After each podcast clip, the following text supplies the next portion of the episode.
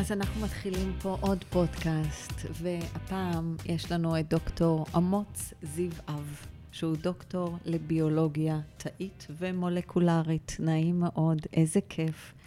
אני אתחיל ואגיד למי שלא מכיר, אמ, שלי הייתה את הזכות להכיר בפעם הראשונה את דוקטור אמוץ אה, בדיאטה מסוימת שעשיתי, של תזונה שנקראת צלם, שבטח נדבר עליה.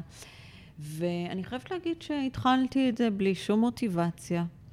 אה, ומה שהתאהבתי, מעבר לזה שאני חושבת שזה דבר נפלא, אוקיי? ואנחנו נדבר על זה כמובן, אבל מה שיותר מהכל ריתק אותי זה לשמוע אותך מרצה. אז זכות ענקית ותודה שאתה פה. ויאללה, בוא נתחיל לדבר. ואני אגיד עוד משהו, גילוי נאות. שנייה לפני שהתיישבנו, אמרתי לו, כן, אנחנו נדבר גם על הקשר בין גוף לנפש. ואז אמרת, אני ממש לא סובל את הביטוי הזה. ואני לרגע עשיתי, מה הוא רוצה? אמ, ואז אמרתי, רגע, תשמור את זה ובוא נבין. למה אתה לא למה? לא סובל? כי כשאומרים קשר, אז בעצם מדברים על שני דברים נפרדים. וזה דבר מאוד מאוד ישן לחשוב על זה ככה. אנחנו, זה, זה one. אנחנו רואים את זה באמת, זה כבר לא דבר אה, רוחניקי אלטרנטיבי להגיד אותו. אנחנו רואים שהתופעה הזאת שנקראת גוף האדם זה אקו סיסטם אחד והגוף שלנו והנפש שלנו זה תופעה אחת שיש לה הרבה מאוד אספקטים ושאנחנו אומרים קשר גוף לנפש עשינו כאילו שני דברים נפרדים וזו מחשבה מאוד מאוד ישנה והיום גם המדע יצא ממנה כבר אז אה, אין מאושרת ממני כל פעם אני שומעת את זה ואני כל כך מאושרת כי, כי תחשוב שהמון שנים היה צריך לשכנע אנשים. Okay. ודרך אגב, אבל אני גם אגיד לך, אבל גם היום, למרות שזה מובן יותר, למרות שיותר... עדיין המון אנשים, כשכואב להם משהו בגוף, הם מחפשים משהו שמיד, מה שנקרא תרופה, כן. לכאב. הם לא נכון. לא יבדקו מה קורה לי בנפש, שזה התוצאה. כן, מיושן. פשוט מיושן. דבר על זה. מזל שגם היום, אה, גם יש באמת, גם במדע הכי ארדקוריסטי, ואנחנו בעבר היינו מאשימים את המדע, את המדע שהוא רואה את הפרטים ומפספס את השלם, אבל זה אנחנו כבר לא שם. המדע החדש רואה את השלם, וככל שאנחנו מתעמקים יותר בפרטים, אנחנו יותר רואים את השלם. אז אה, כן. מדהים, מדהים, מדהים. אז קודם כל, בוא נדבר קצת עליך וברמה של באמת מה אתה עושה, אם בא לך ככה קצת יותר לספר. וגם מנושאים שאותי ריתקו כשהקשבתי לך, ונבין ככה ביחד, זה גם הנושא של הזדקנות, אוקיי? כי מרתק היה להקשיב לך. וגם באמת את החשיבות של העבודה על הנפש שלנו, שמשם אני באמת באה, ומתוך רצון שאנשים יבינו, יבינו, שכשיש בעיה, לא חייבים לרוץ ולמצוא פתרון כמו שהיינו מחפשים פעם, ושיש שם משהו שקורה לנו. אוקיי? אה, ברמה של, אני אגיד, אה, הרבה פעמים להתעורר, להבין איפה בהתנהלות שלנו, איפה אנחנו תוקפים את עצמנו. זה יכול להיות הרבה דברים. בוא ככה נתחיל. תתחיל אתה. מאיפה, מאיפה להתחיל? זה היה הרבה. צודק, צודק, צודק. מה אתה אומר? בא לך להתחיל מלדבר קצת על הזדקנות? בא לך שנדבר כן, על... כן, אפשר. יאללה, מקום קדימה. טוב להתחיל בו. קדימה. אז אנחנו עברנו בשנים האחרונות, אנחנו עוברים אה, גם כן אה, ממש אה, מהפכה רדיקלית בהבנה שלנו את הדבר הזה שנקרא הזדקנות. עד לא מזמן, ממש, ממש לא מזמן, אנחנו ראינו את זה בתור מין איזה עייפות חומר כללית כזאת, ש, שקורית בכל עולם הטבע, ולא הבנו מה, מה זה בדיוק. ובשנים האחרונות אנחנו ממש יורדים התהליכים המולקולריים והתאים והפיזיולוגיים מאוד מאוד, תהליכים מאוד מאוד מסוימים שממש מנהלים את הקצב של התהליך הזה. ויש כל מיני מחקרים מהממים מהשנים האחרונות שמראים לנו שאנחנו יכולים לשנות, לשחק עם הקצב של התהליך הזה בצורה מאוד מאוד משמעותית אפילו בהרגלי לייפסטייל פשוטים לחלוטין. אנחנו אשכרה, באיך שאנחנו מתנהלים בחיים שלנו, יכולים להאיץ את ההזדקנות שלנו ואת כל התחלואה הכרונית שבאה איתה, או להאיט את זה בצורה מאוד מאוד משמעותית.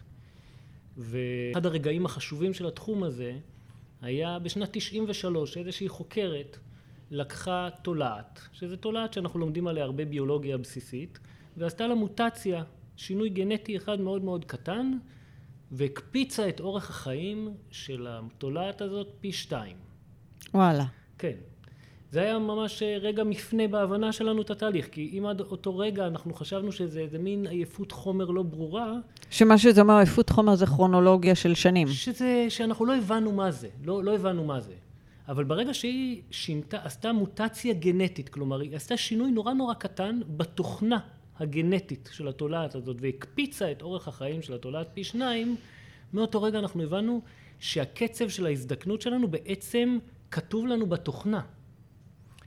לא, כאילו, כאילו יש לו מרכיב מאוד רציני שכתוב לו, כתוב בתוכנה, והיום אנחנו יודעים שהתוכנה שלנו, הגנטית שלנו, אה, זה רק אספקט אחד, בגלל שאנחנו עד, עד היום עדיין די קשה לנו ל, ל, לנהל, לשנות את הרצף הגנטי שלנו, אבל אנחנו יודעים שהלייפסטייל שלנו משנה משהו, תחום אחר שקוראים לו אפיגנטיקה, ששולט בהתנהגות של הגנטיקה. וזה המקום שבו כל מיני הרגלי לייפסטייל מאוד מאוד פשוטים אה, ממש יכולים לנהל את ההתנהגות של הגנטיקה שלנו. מדהים. אז רגע, אני רק מסדרת את זה עד עכשיו. בעצם, אם פעם, נכון? אני רוצה לראות שאני מבינה. באמת הרבה פעמים חשבנו שגנטיקה זה משהו קבוע, כן. ואין מה לעשות. לגמרי. ואם זאת ואם קיבלתי הגנטיקה גנים שלך, דפוקים, אז אכלתי אותה, נכון. נקודה, סימן קריאה. הרי היום באמת יודעים יותר ויותר שיש לנו מושג של אפיגנטיקה, שבעצם אומר שאני יכולה, על ידי דברים חיצוניים, להשפיע על אותה גנטיקה שפעם חשבתי שהיא קבועה מראש. לגמרי, ועל ידי דברים נורא נורא פשוטים. יאללה, דבר על הדברים האלה. כי במילים אחרות אתה אומר, את לא חייבת ללכת לעשות בוטוקס, אתם לא חייבים כל הזמן לנסות להיות יותר צעירים, יש דרכים הרבה יותר אפקטיביות. הרבה, ושגם באמת פונות, פונות לרובד הרבה יותר עמוק בביולוגיה שלנו מאשר בוטוקס. יאללה, דבר, קדימה. אה, יש הרבה דברים האמת, אבל נאמר בואו ניקח אה, את הדברים, ה, באמת האבות המדיסין הגדולים ביותר. אז נאמר, פעילות גופנית, אני מקווה שזה לא מבאס, את- אה, מבאס... אה, וגם אם את זה. מבאס, זה בסדר גמור. נכון, וגם אם זה מבאס זה בסדר, אבל, אבל הבשורה הגדולה פה זה שבאמת לא צריך הרבה.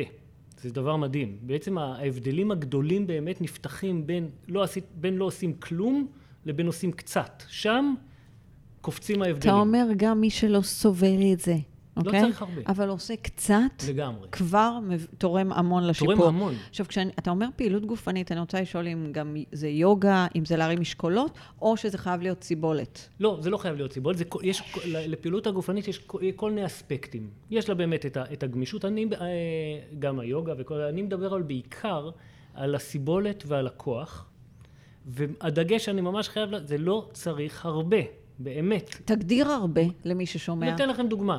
למשל, יש איזשהו, יש איזשהו מאמר, שלדעתי אחד המאמרים הכי יפים בתחום הזה, שלקחו אנשים וספרו להם כמה צעדים הם עושים ביום.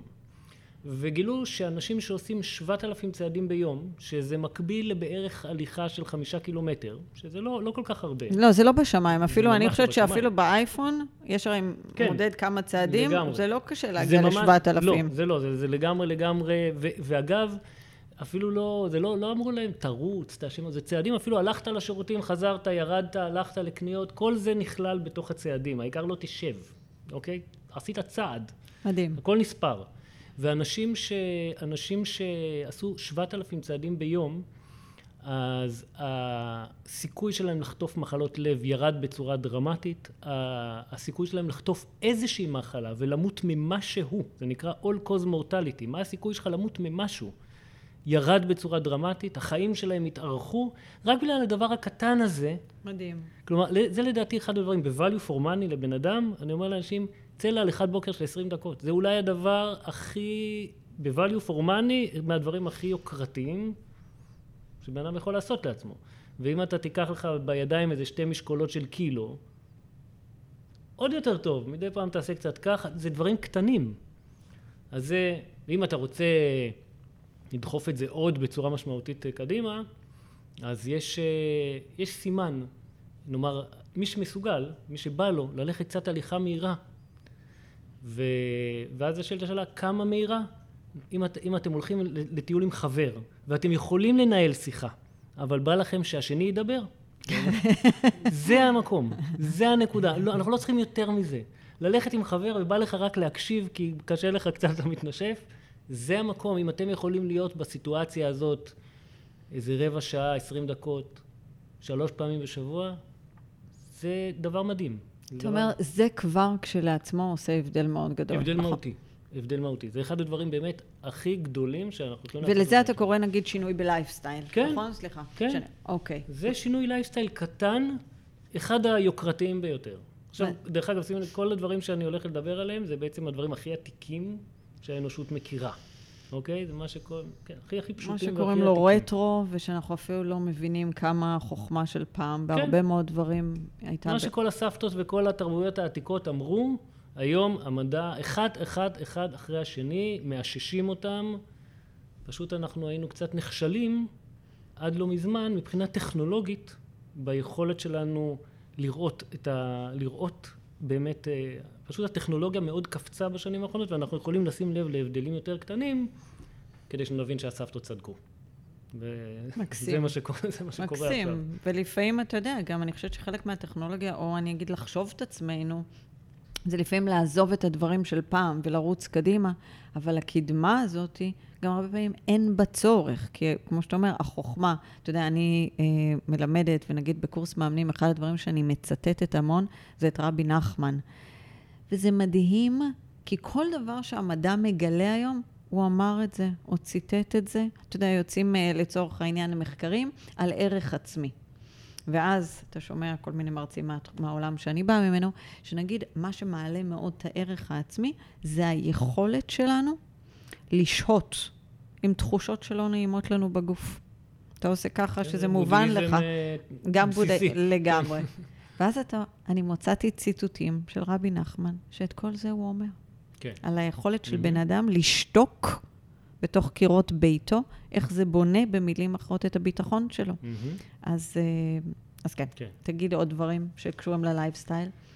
אה, אז אם כבר, היינו, אם כבר היינו בספורט, אז עוד באמת אספקט מאוד מאוד חשוב, וגם פה חדשות הטובות, לא צריך ממנו הרבה, זה לשמור קצת על מסת השריר שלנו, קצת על כוח השרירים שלנו, אה, בדברים פשוטים, כל אחד לפי איפה שהוא נמצא, אבל נאמר, תרגילים בסיסיים, מי שיכול לעשות שכיבות צמיחה, או כל, כל מיני, יש תרגילים הכי פשוטים שלא דורשים שום ציוד, אבל יש באמת גם כן מחקר אה, מאוד מעניין בתחום הזה, שלקחו אנשים ומדדו את הכוח האחיזה שלהם בכף היד, כמה חזק הם יכולים ללחוץ על מין מכשיר דיגיטלי כזה. כמו שאתה עושה עכשיו, אם מישהו כן, רואה? כן, מכשיר דיגיטלי כזה, שפשוט מודד כמה חזק... שנותנים לפעמים לאנשים פשוט, נכון? כן. אוקיי. כמה חזק יש לו מסך דיגיטלי, כמה כוח אתה מסוגל להפעיל.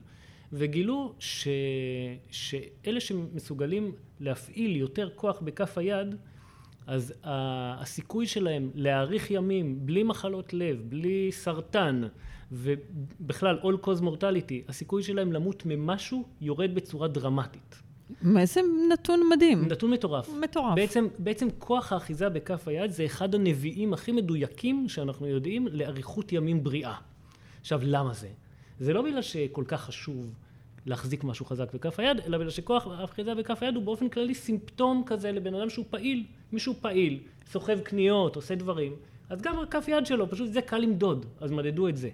אז בעצם הראו שכוח בסיסי של פעולות חיים פשוטות זה אחד משומרי החיים. אז איזה נתון מדהים בעצם מה שאתה בא ואומר על הכף יד, ואני מבינה, אם אני מבינה נכון, שהכף יד היא בסך הכל אינדיקציה לזה שאם בן אדם, מה שנקרא, עושה קצת דברים עם השרירים, מסת שריר, זה יבוא לידי ביטוי גם ביד שלו. לזה בדיוק, הכוונה? זאת בדיוק הכוונה. אה, אוקיי. מישהו פעיל, הוא באופן כללי, והשרירים שלו יותר חזקים, פשוט את זה מאוד קל למדוד.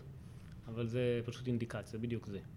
מעולה. אז בינתיים אתה באת ואמרת לי, תקשיבי, גם הנושא של תזוזה, אוקיי? ואמרת, קצת. הדגשת. לגמרי. לכל מי שנבעל לגמרי. ולא אוהב ספורט, אתה אומר שלוש פעמים בשבוע, עשרים דקות, עושה את העבודה. כן. נכון? וגם עושה עבודה מדהימה. גם שומר לנו על המוח, וממש שומר לנו על תפקודי מוח. אנחנו יודעים היום שה... כמו שאני אומר, באמת אנחנו יודעים שזה לא, זה באמת כבר לא קלישאה איפית, אנחנו יודעים שהכל קשור להכל, אמיתי, עד הפרט האחרון. הכל קשור להכל. אני תמיד, אגב, אומר בהרצאות שלי, אני אומר לאנשים, נותן לכם אתגר עכשיו, תמצאו בגוף שלנו או בנפש שני דברים שלא קשורים אחד לשני, תשלחו לי אימייל. לא תמצאו. כי, כי מה שאתה אומר, הרי לא יכול להיות, נכון, שהמעי או הלבלב או חלק בגוף שלי לא תקין וזה לא ישפיע על כל המכלול. לא, לא יכול להיות. לא יכול להיות. לא. אז למה אנחנו לא מבינים את זה? עכשיו אנחנו כבר מבינים את זה. למה לא באמת מבינים את זה במובן שאני עדיין מסתכלת ואני אומרת, המון אנשים לא מבינים כן. שזה כבר לא עניין שבא לי או לא בא לי לטפל לי בנפש, או אם נדבר כן. על התקופה של ההורים, Mhm. שבו, שאנשים שהיו הולכים לפסיכולוג או מטפל, נכון. לפעמים זה היה כי משהו כביכול לא תקין אצלם. כן. עדיין יש מלא כאלה. נכון. ואני גם אנחנו- הולכת רגע לאתגר אותך, להגיד, ואיך זה שאצלי בקורס מאמנים, או ברוב העולם הזה, יש רוב נשי? איפה כל הגברים? זו שאלה מעניינת. טוב, זה... לנשים הותקנה מערכת הפעלה יותר מתוחכמת. בתחום הזה. אתה יודע למה? מתקדמת. לא, את זה אתה יודע למה? פעם אמרה לא. המטפלת שלי, זיכרונה לברכה, היא אמרה לי, תקשיבי, למה אישה יותר מתוחכמת? כי היא עוברת שתי מערכות יחסים. רגע, אני אסביר. גבר, רק אחת. זאת אומרת שכשאישה נולדת לאימא שלה, אחר כך היא עוברת לגבר. גבר נשאר באותה מערכת הפעלה. הוא הבן שהוא היה של אימא שלו, ואחר כך הוא פשוט לוקח אישה, אבל הוא מעתיק את אותה מערכת יחסים. הבנת? זה ההסבר שאני לא יודעת, אוקיי? אני רק אומרת כן. מה היא הייתה אומרת. היא אמרה שנשים צריכות לעשות יותר adjustment במובן הזה, לעשות יותר התאמות. כי מי שהם מול האימא שלהם, אחר כך זה מישהי אחרת אל מול הגבר שלה. וגבר, התוכנה שלו היא באמת, כמו שאתה אומר, יותר פשוטה. יותר פשוטה. אבל בוא ננסה להבין באמת למה. איך זה יכול להיות שיש כמויות של גברים, כמויות, שלא ברור להם שהם באים ועושים עבודה על הנפש שלהם, כשהמדע היום כל כך תומך בכל מה שאתה עכשיו בא ואומר פה. אני לא יודע. האמת היא שאני באמת לא יודע למה זה עובד ככה. זה מאוד מאוד חד וחלק עובד ככה. אני רואה את זה גם לפי מי מגיע לסדנאות שלי. אני ממש רואה את זה מאוד ש- ברור. שבתור אחת שהייתה בסדנאות כן. שלך, הן כל כך מתאימות לעולם הגברי, כי הן מדברות כמובן על ספורט ועל כל מיני הרגלי תזונה, אז כן. לכאורה זה לא אמור להיות. נכון, אבל זה משהו כמו 80 אחוז נשים, אם לא יותר. מה עושים? איך מביאים יותר גברים לעולם הזה? וואלה, שאלה טובה. מה אני אתה לא יודע, אני בסך אומר? הכל ביולוג קטן. ביולוג קטן, אבל עם הרבה הבנה, ודווקא אני אומרת, אולי גם שיותר ויותר ישמעו אותך, בשביל להבין עד כמה בואו באמת תתעוררו. כי, כי, כי אתה אומר, היום כבר אין ויכוח, היום מבינים על הקשר ההדוק הזה. אה, אוקיי, אז אני אשים את זה בצד, ואם תעלה לנו איזה הברקה, נביא את זה עוד פעם. אה, מה עוד בלייפסטייל תומך בהאטה של ההזדקנות שלנו? אוקיי, אז אה, בגלל שדיברת קודם על אה, רבי נחמן, אז זה מזכיר לי שסבא שלי היה אומר ש... שהרמב"ם, נראה לי שזה מה, זה מה שסבא שלי אמר, שהרמב"ם היה אומר להשאיר אה, רבע קיבה ריקה. עכשיו זה מאוד מאוד מגניב בעיניי שהוא אמר רבע. למה רבע ולא שליש ולא חמישית? בגלל שהיום יש הרבה מאוד עניין סביב caloric restriction, כלומר הגבלה קלורית של 25 אחוז. מלא מלא מחקר יש סביב ה... זה בדיוק הכמות שהרבה מאוד מחקרים נעשו עליה, ואנחנו רואים שאתה, שאתה מפחית את כמות הקלוריות ב-25% לחיות בטבע, לא משנה איזה חיה אתה תיקח, מחיידקים ועד, אה, ועד כלבים, קופים ומן הסתם גם בני אדם, אבל זה לא ניסויים שאנחנו עדיין עושים. אה, אתה מאריך להם את החיים ודוחה להם את, המח... את התחלואה הכרונית בצורה מאוד מאוד אה, מסיבית, על ידי זה שאתה פשוט גרמת להם לאכול פחות ב-25%. זה מטורף. זה מטורף לגמרי. אבל מה נקודת התחלה? זאת אומרת, 25 אחוז פחות ממה. לא, כי זה, הרי אנחנו... זה, אתה לוקח, נאמר, אתה לוקח, אה, נאמר, אה, איזה חיות, נאמר, סתם, אתה לוקח, נאמר, ניקח בני אדם. נאמר, הכמות הקלוריות הכללית שלנו, ואני אגב לא אוהב לספור קלוריות בכלל, זה לא נראה לי גישה מועילה, הרבה יותר מועיל להסתכל באיכות, אבל רק לצורך העניין של ה-25%. אתה לוקח עכשיו, נאמר, בן אדם שהממוצע הצריכה הקלורית זה 2,500 קלוריות ביום, מוריד מזה רבע, ואתה רואה פוטנציאלי, כי אנחנו לא עושים את הניסויים האלה לבני אדם, אבל כל חיה אחרת, אתה רואה שאתה ממש מעריך להם את ה... אתה מאיט להם את הקצב של ההזדקנות, אתה מעריך להם את החיים, והמשמעות בעצם של הארכת חיים הזה זה בעצם דחייה גורפת של כל הסיבות למות מהם באשר הם. מדהים. זה, כאילו, גם זה דבר שאנחנו צריכים להבין למה, למה, למה אנחנו כל כך מתעניינים בדבר הזה שנקרא הזדקנות. זה לא שאנחנו דווקא רוצים לחיות עד גיל 200, למרות שכבר היום מדברים על זה. אתה חושב שאנחנו מתעניינים בהזדקנות או שאנחנו מוטרדים מהזקנה? זה תלוי את מי, זה גם וגם, גם וגם. okay. אבל אוקיי. באופן כללי עכשיו אני מדבר מבחינת המדע שמתעסק okay. אוקיי. בהזדקנות. למה זה כל כך מעניין אותנו? מה, יש לנו איזה ויש להגיע לגיל 200? לאו דווקא. יש הרבה שכן, אבל זה לאו דווקא. אבל אנחנו צריכים להבין מה המשמעות העמוקה של הזדקנות בריאה. מה זה בעצם אריכות ימים? כי בטבע זה מאוד מאוד ברור. בטבע הדיל מאוד פשוט. אתה יותר בריא, אתה חי יותר. פחות בריא, חי פחות. דיל ברור. וגם כשאתה מסתכל על centenarians, אותם זקנים מופלאים שחוצים את גיל 100 והם בריאים וצלולים, אתה רואה שזה לא שבשלושים שנה האחרונות לחיים שלהם הם שורדים יותר טוב את כל מחלות הזקנה, אלא שכל הפאזה הזאת של מחלות הזקנה נדחית אצלם באיזה 20-30 שנה. אז משתי הדוגמאות האלה אנחנו מבינים שהמשמעות האמיתית של אריכות ימים זה בריאות טוטאלית. זה אומר דחייה גורפת של כל הסיבות למות מהם. זאת המשמעות. השאלה, אם מה שאני מבינה, זה אומר גם חד משמעית שלא יהיה להם תקופות ארוכות של מחלה, או שאתה אומר, זה פשוט נדחה, ויכול להיות שבר... אוקיי. אז זו שאלה ממש טובה, אה, בגלל שיש סטטיסטיקה מאוד מעניינת, שמראה שאנשים שנפטרים בגיל נורמטיבי של נאמר 85, משהו כזה, בממוצע חולים בחמש-שש שנים האחרונות של החיים שלהם במחלות כאלה ואחרות. לעומת זאת סנטנריאנס, שזה אה, אותם אנשים ש... שחצו את גיל 100, 100 כן.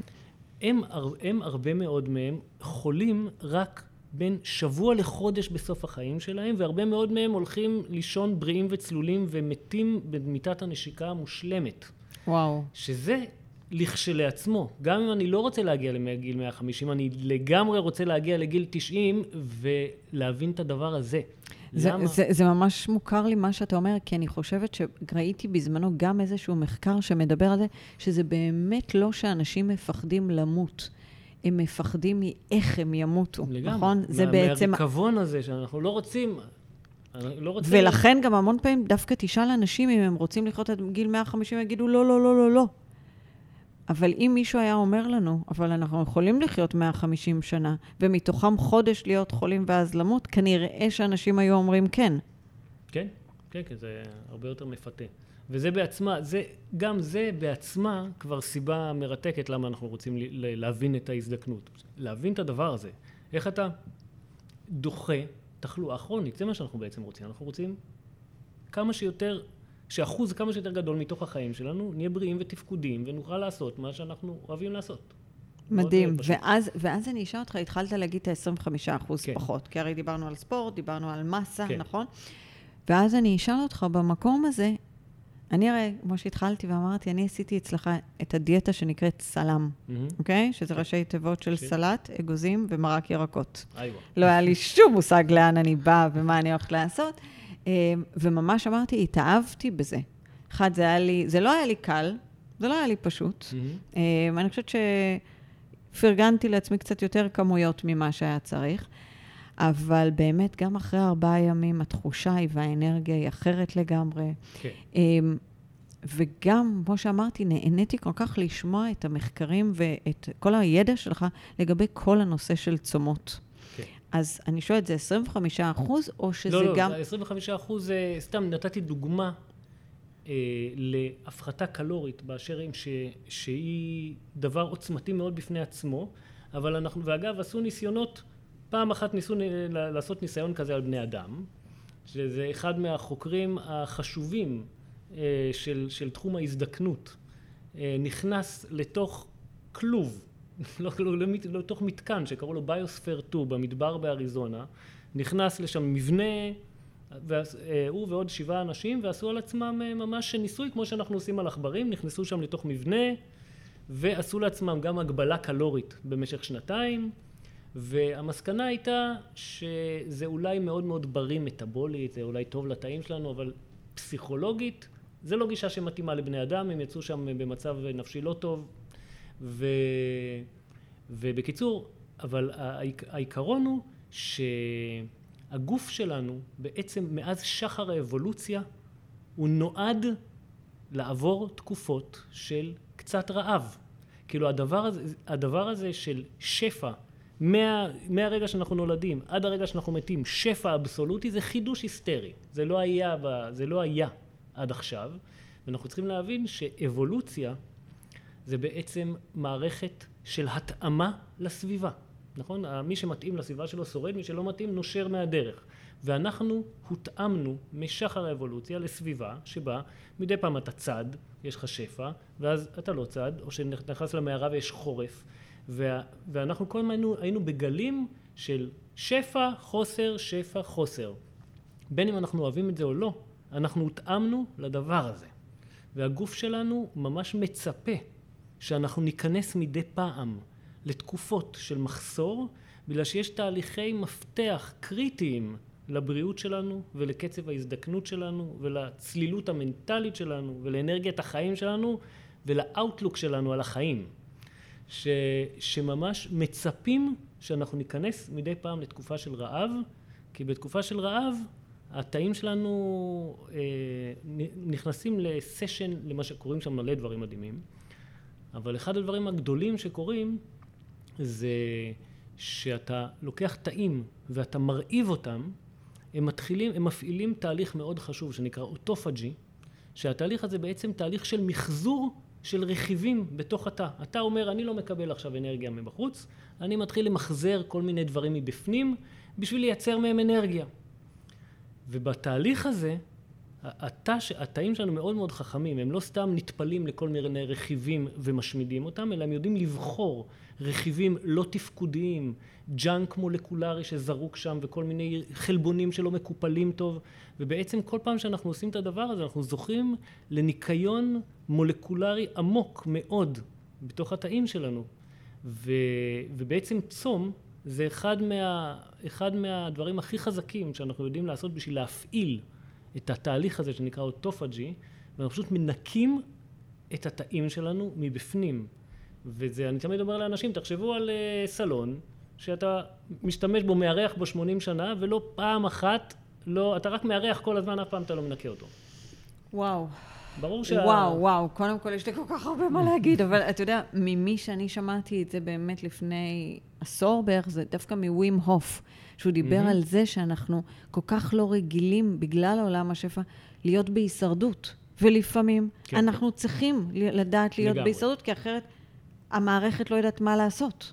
לגמרי. אז זה מדהים, ואתה אומר, וזה סותר לגמרי את כל התיאוריות של הסבתות, דווקא במקום הזה, שאסור לא להיות בלי אוכל. נכון. כי המון פעמים היו אומרים לנו, אוי, מה פתאום, צריך לאכול כל רגע קצת. אז זה, בגלל, זה, גם בזה יש הרבה, מאיפה הסבתות האלה הגיעו. יש, יש, להם, יש בזה גם צדק, כי בעולם הישן, שאנחנו הגענו ממנו, אז אה, רעב היה עלול להיות סכנת מוות. ואם הסבתות שלנו במקרה הגיעו מהשואה למשל, והם חוו רעב וסכנת מוות, אז יש להם ברקורד משהו שאומר שרעב זה סכנת מוות והם באות מתוך הדבר הזה לגמרי מובן. אה, אבל בעולם שלנו, שאנחנו, רוב העולם שלנו, במיוחד איפה שאנחנו חיים פה במערב, פה אנחנו סובלים מעודף, משפע, מעודף שפע. ואנחנו צריכים מדי פעם, בגבולות הסביר... אז זהו, תגיד מה זה מדי פעם. נגיד, אנשים ששומעים אותנו כן. עכשיו. אז יש הרבה מאוד, אה, הרבה מאוד, אה, קודם כל השאלה הזאת היא עוד פתוחה. אנחנו, אנחנו לא, אין, אה, אף אחד לא יודע עדיין מה המינון המדויק. יש הרבה מאוד משטרי צום שונים שהם כולם טובים, וגם האנשים מאוד שונים, והמטרות שלנו מאוד מאוד שונות. אבל בגדול, אז יש, יש כל, מיני, כל מיני סגנונות. למשל, נאמר, מה שאנחנו עושים, הדיאטת צלם, שזה גישה אה, שקוראים לה fasting mimicking diet, זה דיאטה שמחקה צום, זה בעצם איזו תובנה של חוקר מאוד חשוב היום שקוראים לו וולטר לונגו, שהגיע להבנה מדהימה שבשביל להכניס את התאים שלנו למצב שהוא מאוד מאוד דומה לצום, אתה לא צריך באמת לצום לגמרי, אלא אתה מוריד את כמות הקלוריות ולא אוכל כמה דברים מסוימים רק בימים האלה, כדי להפעיל את התאים, את הסיגנל שאומר לתאים אתה בצום. זו תובנה מאוד מאוד אה, יפה, כי זה בעצם מנגיש את המצב של צום לקהילה הרבה יותר רחבה מאשר הניו-אייג'יסטים הצעירים שאני אומר לה עכשיו צום מים חמישה ימים יאללה בואו נדבר עוד חמישה ימים רוב האנשים הם לא ככה אז זה בעצם הביא את המצב של הצום לקהילה הרבה יותר רחבה. זאת אומרת, זה נותן אפשרות, נכון? כן, זה מה כן, שאתה בא להגיד, שגם כן. אנשים כן. שלא בא להם עכשיו להיות ביום כיפור לצורך העניין, הם עדיין יכולים עם קצת כן. אוכל לגרום לגוף לייצר מצב שהוא חושב שהוא, שהוא בצום, מאוד ואז הוא מפעיל לגמרי. את התאים כמו... אוקיי. ואז הוא מפעיל אוטופג'י וכל מיני, כל התהליכים שאפשר לדבר עליהם. אה, אז למשל, מספיק שעושים את הדבר, נאמר, לעשות את הדבר הזה ארבעה, חמישה ימים כאלה, פעם בשלושה, ארבעה חודשים, זה מדהים. ואפשר להוסיף מי שאוהב את, ה, מי שאוהב את הגישה הזאת. ברגע, ש, ברגע שמתחילים להכניס צומות למיניהם לחיים, אז uh, יש תופעה מאוד מאוד מגניבה ואופטימית שקוראים לה גמישות מטבולית. כלומר שאנחנו בעצם הגוף שלנו זה מנוע היברידי. אנחנו יכולים לעבוד כאילו ברגיל שלנו הדלק המיידי שאנחנו עובדים עליו זה פחמימות, זה סוכר, מפסיקים לאכול סוכרים, הגוף מתחיל לפרק שומנים ואז הדלק שלו נהיה יותר תלוי בשומן. זה מה שקרה מנוע היברידי, אנחנו יכולים לעבוד על שני הדברים האלה ו...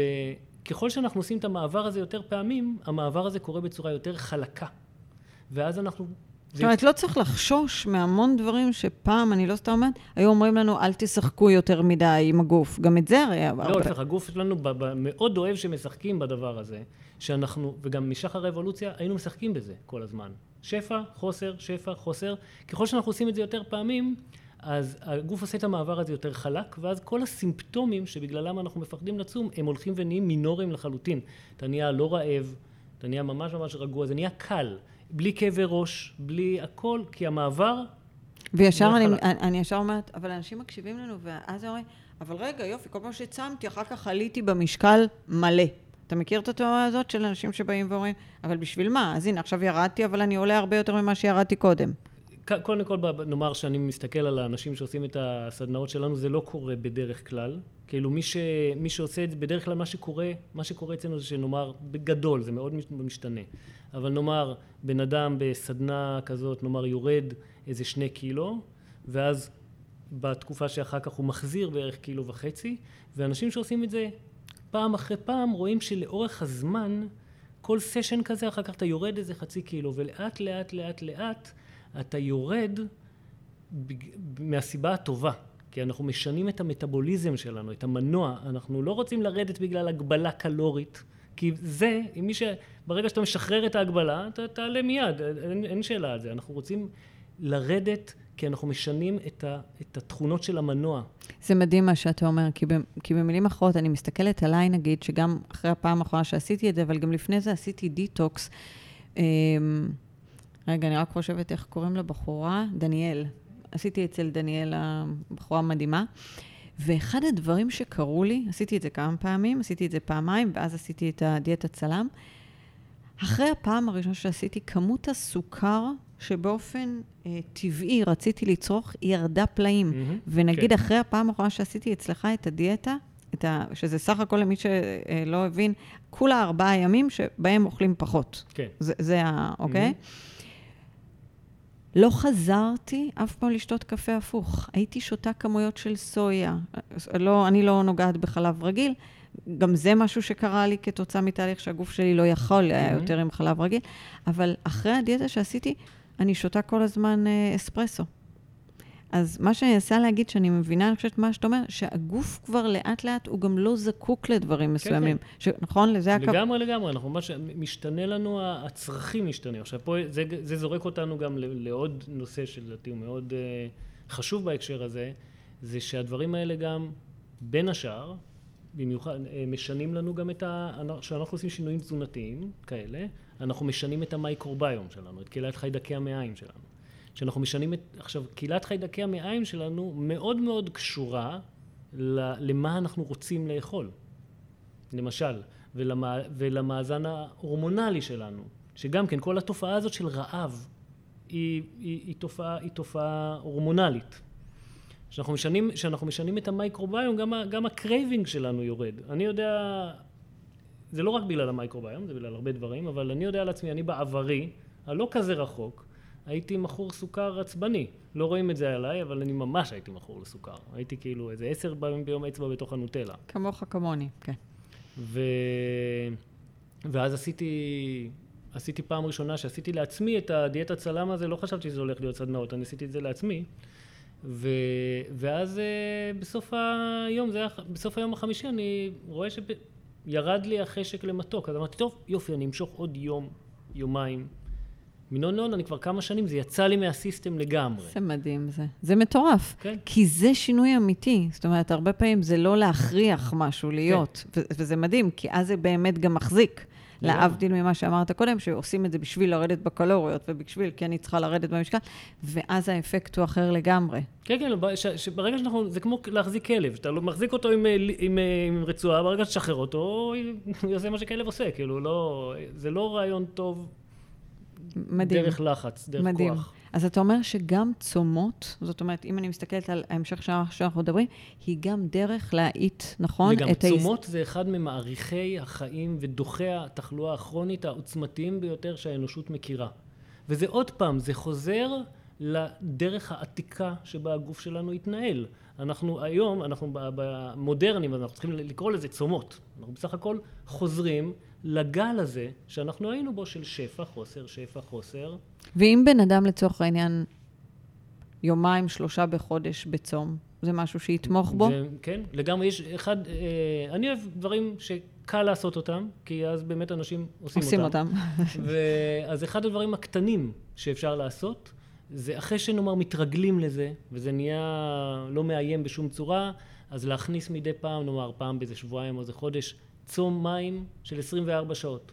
פשוט לגמרי, פשוט איזה יום, זה גם לא, לא חייב להיות 24 שעות, יכול להיות גם פחות. בדיוק מאותה סיבה שאמרת קודם? כי מה שקורה לתאים בזמן הזה? כן, פשוט להכניס את התאים, להכניס את המנוע, להעביר את המנוע שלנו למצב השני שלו, שירד כמות הפחמימות, והוא מתחיל לפרק שומן, ואז נוצרים הגופים הקטונים, ו...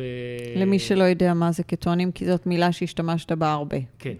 אז אה, כן, זאת, זאת המילה שבגללה כל התזונה קטוגנית אה, הגיעה לעולם. זה בעצם, ברגע שהגוף שלנו מתחיל לפרק שומן, אז, ה, אז השומן זה, זה מולקולה גדולה מדי, כאילו גדולה מדי, היא לא יכולה להיכנס נאמר לתוך התאים של המוח ולשמש כמקור אנרגיה. השומן עובר דרך הכבד, הכבד חותך אותו לחתיכות, אחת החתיכות האלה נקראים גופים קטונים, והגופים הקטונים האלה יכולים לשמש כדלק ישיר לתאי המוח שלנו. מעבר לזה שהם דלק מאוד איכותי, דלק ירוק ואיכותי לתאי המוח שלנו, אז הם גם, יש להם מבחר, יש להם מלא מלא דברים, הם אנטי דלקתיים, לא דיברנו עוד על דלקתיות, אבל דלקתיות זה אחד הדברים הגדולים. קדימה, הנה, אמרת את ברור, כי אם אני יודעת נכון, אם אני זוכרת נכון, דלקת היא הרי מקור להמון המון מחלות, נכון? כמעט כל המחלות. כמעט כל המחלות הכרוניות הגדולות, גם בגוף וגם בנפש, הייתי אומר, יושבות על איזשהו, בגוף בטוח, בנפש אני פחות, אתה יודע, אבל גם בנפש אה, לגמרי, דיכאון, חרדות, אה, אלצהיימר, מלא מלא דברים של, של, אה, של נוירולוגיים ונפשיים יושבים על, על מערכת חיסון פעילה מדי, דלקתית. עכשיו, צריך להבין שדלקת זאת, זאת בעצם, דלקת זה פעולת בריאה של מערכת החיסון. מערכת החיסון שלנו אמורה לפגוש איזשהו משהו, להידלק, לעבור הפעלה, לטפל בו ולכבות. בתנאי שהיא נכבית. בתנאי שהיא נכבית. אבל מה שאנחנו רואים בעידן המודרני זה כל מיני עניינים של לייפסטייל, ותכף נדבר על המייקרוביום ועל המעי ואיך זה קשור, אבל בגלל כל מיני עניינים של לייפסטייל, אנחנו גורמים למערכת הזאת להיות פעילה כל הזמן, ואנחנו יכולים לסחוב איתנו דלקתיות יתר עשרות שנים. והדלקתיות יתר הזאת אנחנו יודעים שזה קודם כל היא נכנסה ממש בשנה שעברה. היא נכנסה בתור hallmark of aging, כלומר אחד מהתהליכי המפתח שמאפיינים ומקדמים את תהליך ההזדקנות. ואת כל התחלואה הכרונית כמעט ש... שאנחנו, כל מיני דברים שאנחנו בעבר בכלל לא היינו מדברים עליהם. למשל היום אה, דיכאון, היום מדברים עליו כ... כתופעה דלקתית, זה דלקתיות במוח. כן? למשל, כן. זה לא ידעתי. לגמרי. מה ש... שזה דבר, אגב, לדעתי אחת ההצהרות הכי אופטימיות שיש. בגלל, ש... בגלל שזה אומר שאנחנו מבינים שדיכאון יש לו את האספקט של הדלקת במוח, אז אנחנו מבינים שיש מלא דברים ברמת הלייפסטייל, ברמת התזונה שלנו, השינה, הספורט, דברים הפשוטים שממש ממש יכולים אה, להוריד לנו את הדלקתיות במוח ומאוד מאוד לעזור, ואנחנו יודעים שזה עוזר. קודם כל, מדהים, מדהים. כן. כי אנחנו חיים הרי בעולם שבטח אתה יודע כמוני, שכמות האנשים שבדיכאון הולכת כן. ורק עולה, כמו כן. גם עם כמות החרדות שהולכת. אנחנו... באמת אחד הדברים הכי מהממים שקרו פה לדעתי בשנים האחרונות זה מחקר שבו לקחו חיידקי מעיים מאנשים דיכאוניים, הכניסו אותם לעכברי מעבדה וקיבלו התנהגויות דיכאוניות וחרדתיות בעכברי מעבדה, בגלל שלקחו את חיידקי המעיים של בן אדם דיכאוני. דבר מדהים לחלוטין. דרך אגב, כשאתה אומר דיכאוני, כן. אני רק רוצה, גם כשאנשים מקשיבים, זה מדובר על דיכאון, דיכאון קליני, קליני. זה מה שאני רוצה קליני. לדעת, שמה המדד שלו, כי, כי גם זה תחום שאני חייבת להגיד שאף פעם עד הסוף לא מאוד ברור לי, כי בפסיכיאטריה, כשאנחנו מאבחנים, זה לא כמו שאנחנו עושים בדיקות דם, או כמו כן. אצלך שעושים בדיקות אז- סוכר ויש לנו מדדים כן. מאוד ברורים. אז קודם כל, אני, אני לא הבן אדם המדויק לשאול אותו איך בדיוק מאבחנים דיכאון, אבל יש, יש לזה, יש לזה פרמטרים פרמטרים שאתה- מאוד מאוד ברורים, אוקיי. עד כדי כך ברורים שאפשר לראות את זה על עכברים. כאילו, יש דברים, יש דברים ברורים שאפשר לראות גם על עכברים ברמת, ברמת התקשורת. כל מיני דברים, ברמת התגובה לגירויים, כל מיני דברים כאלה. ממש אפשר, אפשר לאפיין התנהגויות חרדתיות, דיכאוניות, והראו באחד, גם כן אחד המאמרים הכי מהממים שהיו ב-2019, זה שאם אתה לוקח חיידקי מעיים של, אה, של אוטיסטים, ואתה מכניס אותם לעכברי מעבדה, אתה מקבל התנהגויות ספקטרום ברורות יואו, זה. מטורף. זה מטורף זה לחלוטין. מטורף. כן, הראו למשל, והשלוש התנהגויות ספקטרום הכי ברורות, רואים אותם גם על עכברים, זה חוסר תקשורת בקשר עין, פחות ציוצים, פחות תקשורת ווקאלית ותנועות רפיטיטיביות. אבל, אבל רגע, לפי מה שאתה אומר, כי ההיגיון שלי בא ואומר, אוקיי, אז בוא ניקח חיידקי מעיים של אנשים בריאים ללא דיכאון, ללא חרדות, בוא נכניס אותם לאנשים אחרים. זה, אנחנו הולכים לשם. הולכים לשם? הולכים לשם לגמרי. מתי? זה, בדיוק, נכון, זה מה שרבי נחמן אמר, אם אתה מאמין שאפשר לקלקל, אתה מאמין שאפשר לתקן, זה, אתה מאמין שאפשר לתקן, זה זה. אז uh, כמובן שהדבר הבא שעשו אחרי המאמר הזה שהיה ב-2019, לקחת, לעשות השתלת צואה, כלומר העברת חיידקי מעיים מ, מילדים uh, נורמטיביים לילדים על הספקטרום. הם התחילו את הדבר הזה עם ציפיות נמוכות ואמרו אנחנו רוצים לראות איך זה משפיע על הסימפטומים של מערכת העיכול, כי הרבה פעמים על הספקטרום יש כל מיני עניינים של מערכת העיכול. וגילו שזה אכן שההשתלת צואה הזאת, העברת חיידקים הזאת, באמת שיפרה את הסימפטומים של העיכול, אבל הדבר היותר מהמם היה שנתיים אחרי זה, שחזרו לקבוצה הזאת של הילדים, בלי שדיברו איתם בשנתיים האלה כלום, ורצו לראות האם, האם ההקלה בסימפטומים של מערכת העיכול נשמרה אחרי שנתיים, גילו לא רק שזה המשיך להשתפר, אלא שגם הסימפטומים של הספקטרום השתפרו, מטורף. בגלל השתלת צואה מלפני מטורף. שנתיים. זה מטורף אז לחלוטין. איך זה שלא כולם עושים את זה? אתה אומר, אנחנו הולכים לשם. לא, אז קודם כל זה השתלת צואה. אז זה דבר... אה, זה, זה תהליכים שהם מורכבים? לא, זה מאוד מאוד... תשמעי, כל היוטיוב מלא באנשים שעושים לעצמם השתלות צואה, ועכשיו עכשיו ממש לא מזמן, אפילו ה-FDA אישר השתלות צואה בכדורים ל... ל... לכל מיני דברים, אבל, אה, אבל אנחנו...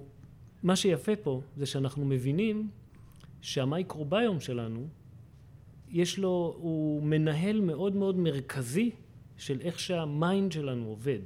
ולמה זה כל כך יפה? כי המייקרוביום שלנו מגיב מאוד מאוד ללייפסטייל שלנו ולתזונה שלנו.